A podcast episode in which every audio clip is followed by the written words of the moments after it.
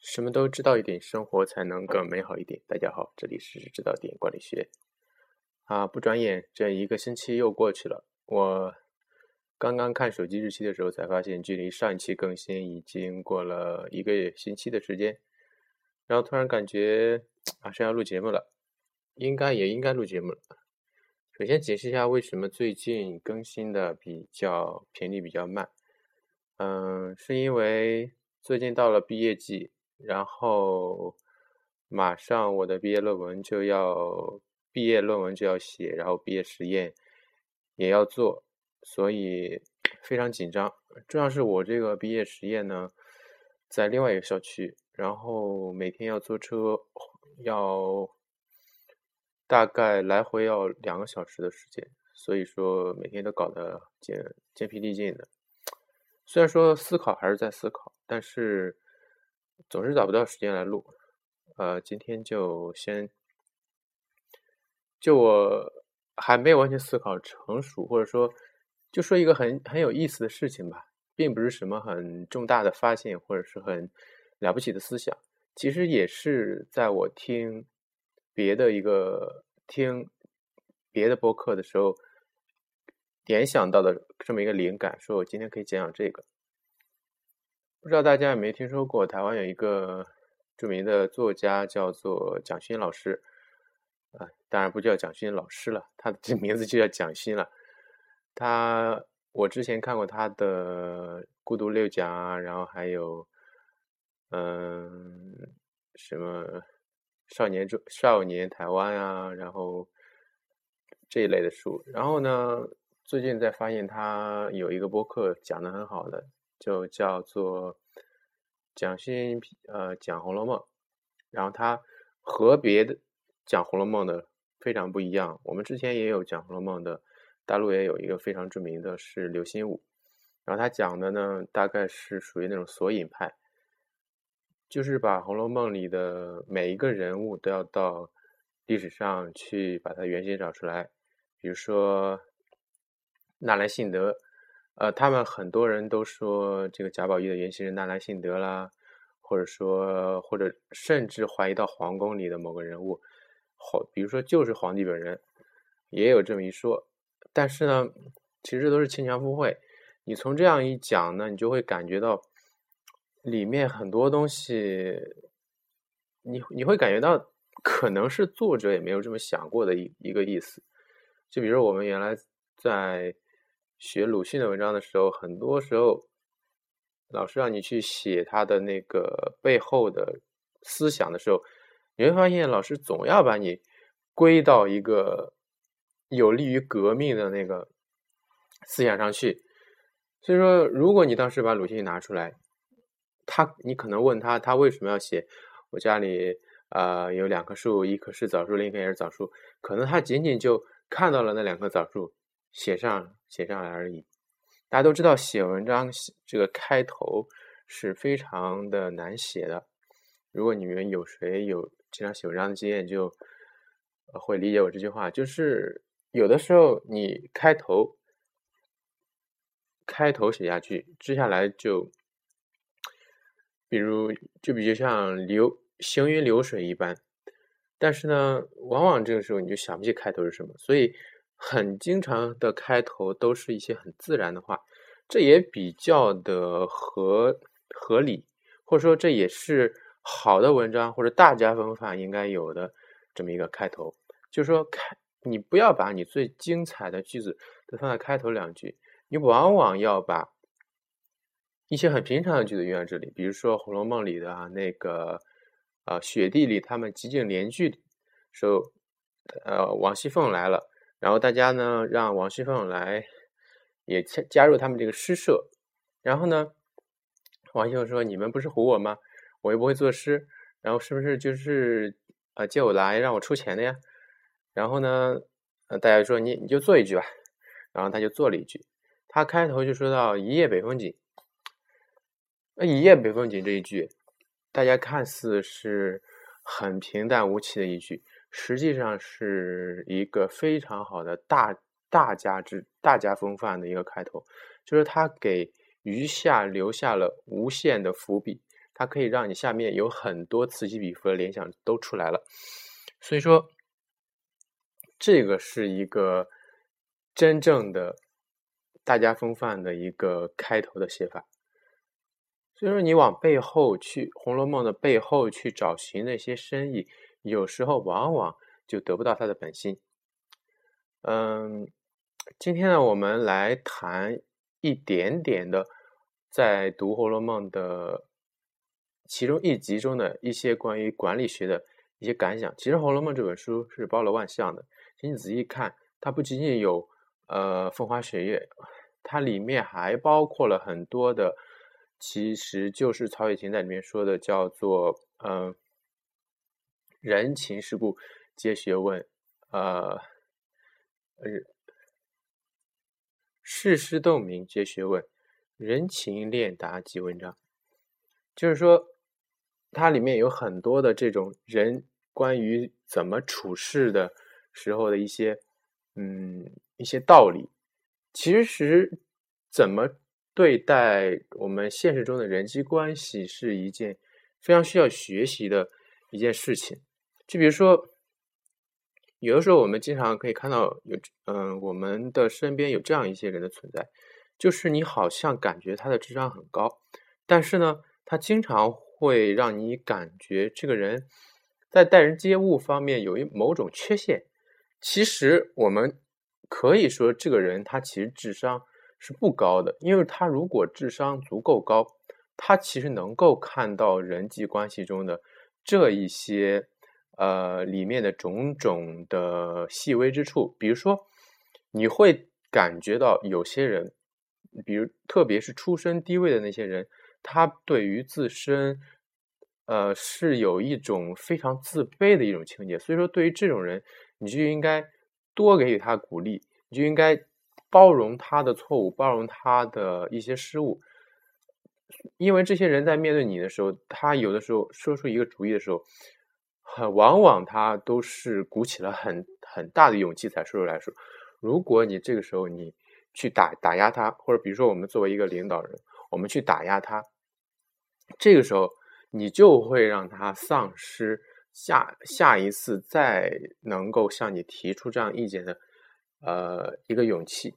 就有些人，他比如说有些人，我们在谈星座那一集的时候也谈过，有些人他本来天生就是，比如说像，嗯，像史湘云那种人，他就是很大大咧咧的人，他是没有不会顾及到旁边人一些细微的感受，就比如说。呃，史湘云跟林黛玉有的有的时候就经常会发生一些冲突，因为这两个人的性格就是很容易造成冲突。因为林黛玉就是那种把所有的细节都看在心里，但是不会给你直接说出来的人，而史湘云呢，就是所有话都脱口而脱口而出，就不顾别人感受那种人。但是如果如果我说如果，比如说史湘人这史湘云这个人，他的智商或者情商吧，因为因为现在一个。比较经常用的词，情商足够高的话，他其实可以感觉到林黛玉这个人他是敏感型、敏感型的人，所以说在林黛玉这个人面前呢，他就会要有所收敛，不是说由着自己的性子。当然，每个人的人是每个人的人生态度都是不一样的，每个人也应该呃活出自己的一个不同的人生来。不是说，所以说我我不是在这里不是提倡像中国传统社会中那么犬儒的做法。中国传统社会中最欣赏的人的性格，当然就是啊薛宝钗那样的那样的人，因为薛宝钗她就是对所有人都非常好，但是她内心是把大观园啊，包括贾家一切上下都看得清清楚楚的。贾家有什么问题，他人别人说出来，他都知道。但是他就是不说破，因为他要顾及所有人的脸面，他要考，他在考虑，他在为他将来如果能够嫁入贾家来做一个打算。所以说，他对于上上下下这个为人是非常好的。但是呢，他有一个问题，就是如果这种人在企业中多了之后呢，你这个企业就会感觉上有一点像。官僚气息太重，就像国企的那种做派，就是大家感觉表面一团和气，但实际上暗地里是勾心斗角。特别是现在我们在有了手机啊和微信这这些